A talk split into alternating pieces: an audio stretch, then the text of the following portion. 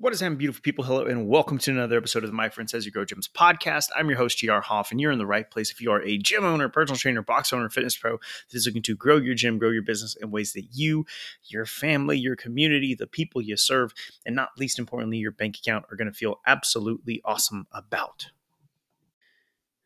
All right, beautiful people, let's talk about one of the, the most common questions that we get this time of year. Effectively, should we launch a new program? Should I launch a new service offering for the, uh, you know, in the States or here in the Northern Hemisphere?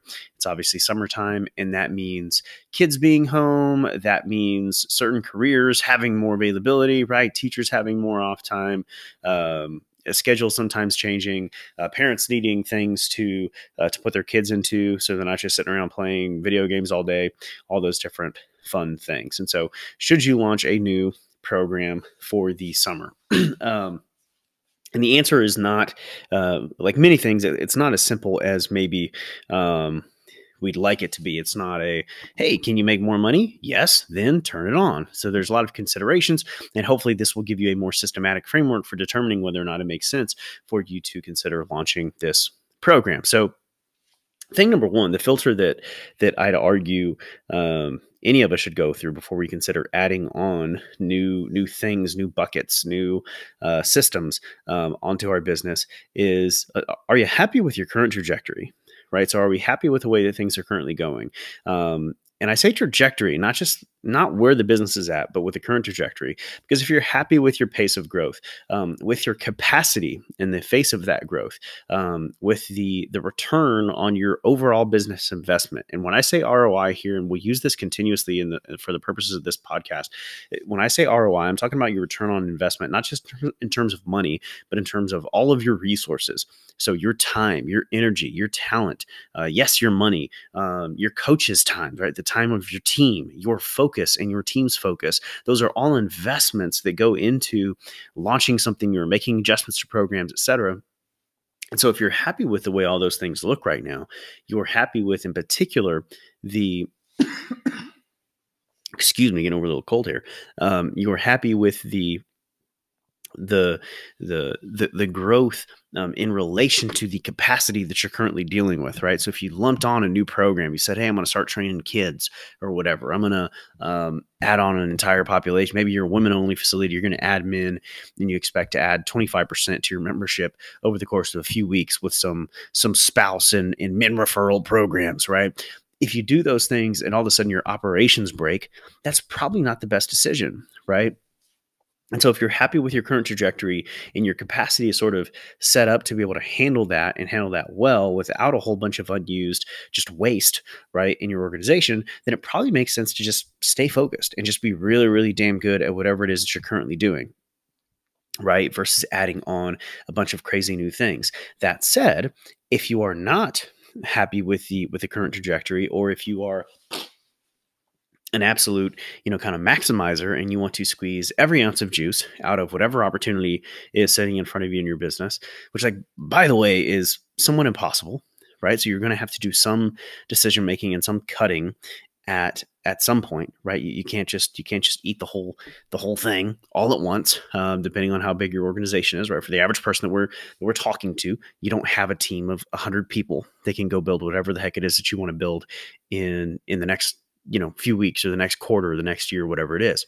So you're going to have to streamline things and make decisions at some point. At some point you would hit a uh, a ceiling of capacity where you could not add 34 new programs to your gym right next week. So that said, fun caveats out of the way. If you are uh, looking to um, to adjust and improve your current trajectory to grab a little bit more cash over the course of summer, sometimes a lot more cash, then um, again, that framework, the thought uh, framework that we want to use is how can I maximize my ROI? What's going to give me the biggest return on my investment, not just in terms of money, but in terms of all of my resources, time, money, energy, talent, focus, the resources of my team, etc. And so, first things first, let's look at the potential upside, right? That's the part that you guys are already looking at it's the part we all get excited about. We start juuling. We say, "Hey, man, I'm already coaching whatever. I'm already coaching adults. I'm already coaching this population. I'm already, I'm already coaching women. Um, hey, if I just add men on, or if I just add athletes, or if I just do whatever it is, then I could make, you know, hey, just 50 more athletes at 100 at a thousand bucks a month gives me 50k a month right over the course of the summer well like you're probably not going to do that right you're probably going to just grab 50 athletes at a thousand bucks a month immediately um, you know without some really really significant investment over the course of the summertime. So, first things first, determine your upside. Uh, let's look at the best, the mid, and the worst case scenario for what the for what adding a given um, program or initiative, what have you, might be. Again, this doesn't. I keep on saying the word program. It doesn't have to be program. So, um, uh, again, we got this question last week um, from one of our one of our current members who is um, not externally or not explicitly a women's only facility, but in practice they're essentially women only. And he was looking at this exact question: Should we get back into coaching athletes? We had more of that in the past. Should we get back into doing that? Should we um, should we get back into coaching men? Right? Should we make a push for coaching more guys and and what have you? And so the reality is like adding in men to their program would not be a change in the way they do things from a you know a programming or, or sales or, or intake perspective right the only thing that would really change is that there'd be more minute sessions right? And to whatever extent that changes the way they operate within sessions, like that might change things. But in reality, that is a much smaller change than saying, hey, I've never coached whatever seven to 12 year olds, and we're going to add on that program, right? Uh, so if you like, that's that would be adding on a completely new program, completely new session times, etc. So look at the potential upside. That's thing one. And we can get into the next pieces, which is I'm already alluding to it, the complexity of adding this new program, offering, population initiative, whatever it is. And so let's say you are considering um, adding on a kids program. Well, do you have, or an athlete program? Do you already have programming ready to roll? Uh, do you have coaches that are equipped to handle that population? Do those coaches have the capacity to, um, to take on that increased session load, uh, et cetera? So, um, what is the what's the capacity that you that your team currently has, and to what extent will you have to make adjustments, um, increases in training, et cetera, in order to you know, in order to fulfill on that new program right? And it's not just, hey, we just do, you know, whatever. We do a couple sessions three days a week, or we do a couple of Saturday ses- sessions, and and that's that. No, like there's got to be a plan for capacity. There's got to be a plan for um, for how you actually fulfill on the sessions, right? The programming, what you're going to have people do, uh, all those different fun things. So you've got to have a plan, and that takes time and investment, right? In terms of your time, energy, talent, um, that could be spent uh, elsewhere right? So um, if you're deciding between different potential avenues, you want to look at what the complexity is of adding a new thing. And again, we'll use these other factors that we that we go down um, and compare those against the upside to see where your highest ROI opportunity really is. Um, same thing goes with the complexity of selling something brand new. And this is just this is still in terms of just the intake process. We're not even necessarily talking about the marketing side. So if you're selling something brand new, how are you going to adjust um, adjust that process? Right? Is it a is it is it the same? Is it um, more similar to hey, I'm just going to start coaching men and it's the same sales process um, and the same programs that you're selling, et cetera? Or is it a completely new population? We're going to have to come up with um, pricing and strategy and how you're going to package those offerings and on and on and on. One is more complex, one is less complex. It doesn't mean one has a higher ROI than the other necessarily. It just means that one has more complexity to it. Um, it now, it, again, if it's as simple as doing something that you're already doing, right? That's less complex than a brand new thing. And we should probably favor that side, right? That's going to sort of score favorably on this part of the um, equation. Uh, the next piece is the complexity of actually promoting the new thing. And this is where, you know, th- those you guys that have been around a long time or you've been d- really diligent about building your lists. Um, and when I say lists, I mean, uh, again, your resources, your assets in any number of avenues. So your your email list is probably the biggest one um, in terms of uh, your ability to, to, to reach out to people on your own immediately, right? Particularly your past and current customer list. Um, so, how big is your your past and current customer list? Um, your email list, your social media followings, any of your other uh, you know uh, followings that you might have. Um, your relationships in town, right? Those are assets and things that can be leveraged to promote your new thing. And so, if you have diamonds that are already in your own backyard, um, again, this is where uh, if you were comparing, let let's say all other things are equal, and you're saying, hey, we train mostly women, and we train mostly women in the age ranges of, I don't know, let's say let's say 40 to 50, and um, and they're and they're 95 percent moms, right? Well, a lot of these moms probably have multiple kids, right? And so your potential, um, your, your potential uh, sort of promotion might be much more simple, and, and, you might have a higher upside of tacking on athletes. Let's say you have some great relationships with people that run some youth sports leagues, but you've never done anything with the athlete side. Well, that could decrease the complexity and increase the potential upside of launching that program, right? Without necessarily having to, you know, build ad campaigns or do other complicated things. So again, look at the complexity of promoting a given thing um, that goes into your capacity right? So we all have kind of limited resources that we're playing with. Um, the the the simpler it is to tack on something new and get it filled, right? The sort of the the the higher that goes up the list on man, like maybe this is something that we should consider doing. Um, finally, we get into the uh, uh, there's really only two more factors. Factors. The smallest one I think is future complexity. So um, again, is a little bit of a boring one, and it's something that it could be written off if you had kind of a, a little bit of a fuck it attitude. Um, but there is future complexity in terms of, you know, cutting programs and coaches later on. So, um, if you start something over the summer, but your plan is you have no intention of continuing to keep an athlete program running later on, then it might be it might be that you're having to cut that later. Um, that might be, uh, or or you're going to have a decreased ROI on it because you don't know how to keep athletes for the long haul, what have you, um, or uh, you're worried about keeping your coaches because you're kind of taking candy away from the baby, right? You're giving them the candy of having additional hours and um, and work and probably pay over the course of the summer, and then kind of taking that away right? Um, if your plan is to to to lose the program, or just you know, there's a chance that anything is going to fall on its face um, in time. That's there's a little bit of complexity there that yeah should probably be considered, um, and then but the, the the biggest sort of next thing in my opinion is the the opportunity cost and this is where um, again if you guys are if you're anything like me and you have kind of that I, I don't know. It's like that guttural, like entrepreneurial ADD, right? We think we can do anything. We have this really can do attitude where everything looks like an opportunity to us. And, and as such, that can get us in trouble at times where um, we just think about, oh man, there's this new thing and we could totally make that work. Here's how I can make it work. It's fun. It's a challenge, right? It's, it's exciting. It's energizing. And the reality is that um, that takes time right? There's there's an opportunity cost of the time that you would invest in that program. So if you were to take you can think of this in terms of the financial world as well. You'll hear opportunity cost a lot. Um, but if you could take your the time that you would be investing in the new thing and just reinvest it in things that you're already doing would that reinvestment have a better return than the new thing?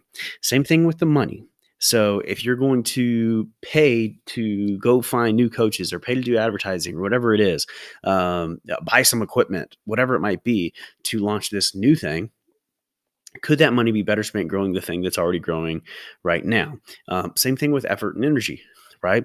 That is a um, that, that's something that I think cannot be overstated and overemphasized to most of us in the room, right? I think that's probably the the one that is the kind of the highest risk of um, being overlooked for us as gym owners, where we don't think about the effort and energy that it come that, that comes along with making sure that a program meets a continued standard of excellence, right, in your business. Because we are no longer in a marketplace that rewards shitty fulfillment, right? Shitty coaching, shitty programming, shitty experiences.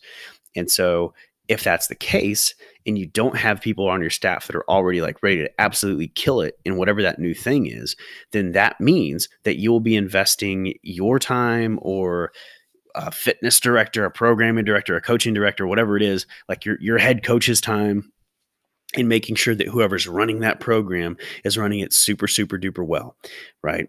So again there's effort and energy in terms of making sure that the uh, the standard of excellence is met on a continuous basis um, that the the actual like programming and fulfillment work is getting done. Um, there's an opportunity cost of scheduling capacity. And so this this starts to be a big one for um, for, for people who you know kind of launch off these specialty programs or whatever it might be and then you get out of summertime and and maybe again this this may be something that is less of a uh, less of a factor as kind of we get to more and more people working from home. Um, I hope it is right because it's a challenge in the fitness industry for sure. But for for for our, our brick and mortar gyms, um, but like okay, you start this whatever this like weightlifting program or whatever it might be, you know, and all of a sudden your your main thing, your bread and butter starts to grow and grow and grow, but you know, and you're running into issues with capacity and you have a prime time slot that is taken up by whatever, like this insert specialty session here, right? Oh, this is this is just a, a, men's session, a men's only session. Well, the men aren't full all the time, and the women are breaking down the door. Like, eh, kind of makes sense that we should cut this thing, right? And so again, in the summertime, this is less of an issue because odds are pretty good. Let's say you wanted to start up a kids program, you've got a great list, you have relationships with coaches, you've done an athlete program in the past. This can be a little bit of a grand reopening. These are all really, really positive things. You've got capacity, things are opening back up again. So you don't have to have like four people in a giant gym um, to be kind of COVID compliant. People are used to having their kids around other people again, yada, yada, yada, the whole deal. Um, and you can launch that session you can run that session at times where you're not going to have any of your average sort of gen pop people coming into the gym. That makes for a kind of a much nicer spot to potentially tackle in this program because it's not taking away times from your bread and butter populations. The populations that really pay the bills on a continuous basis. So to wrap it all up um, if you wanted to kind of uh, quantify uh, all these things. Like you can you can do this one of two ways.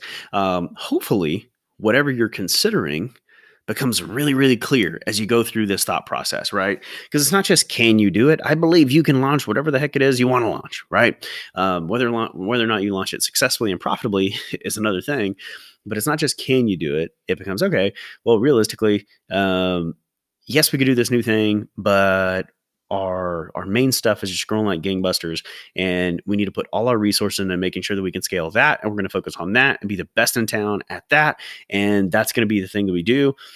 Awesome right? And it becomes really clear. And then there are going to be there are going to be some of some of the the others that are listening that maybe already have kind of infrastructure and team in place that could handle these you know little offshoots or what have you or maybe you've already super super maximized the um, the trajectory of growth in your bread and butter stuff um, but you still have additional capacity sort of left over to add on these other things well then it might make sense to add on whatever initiative it might be.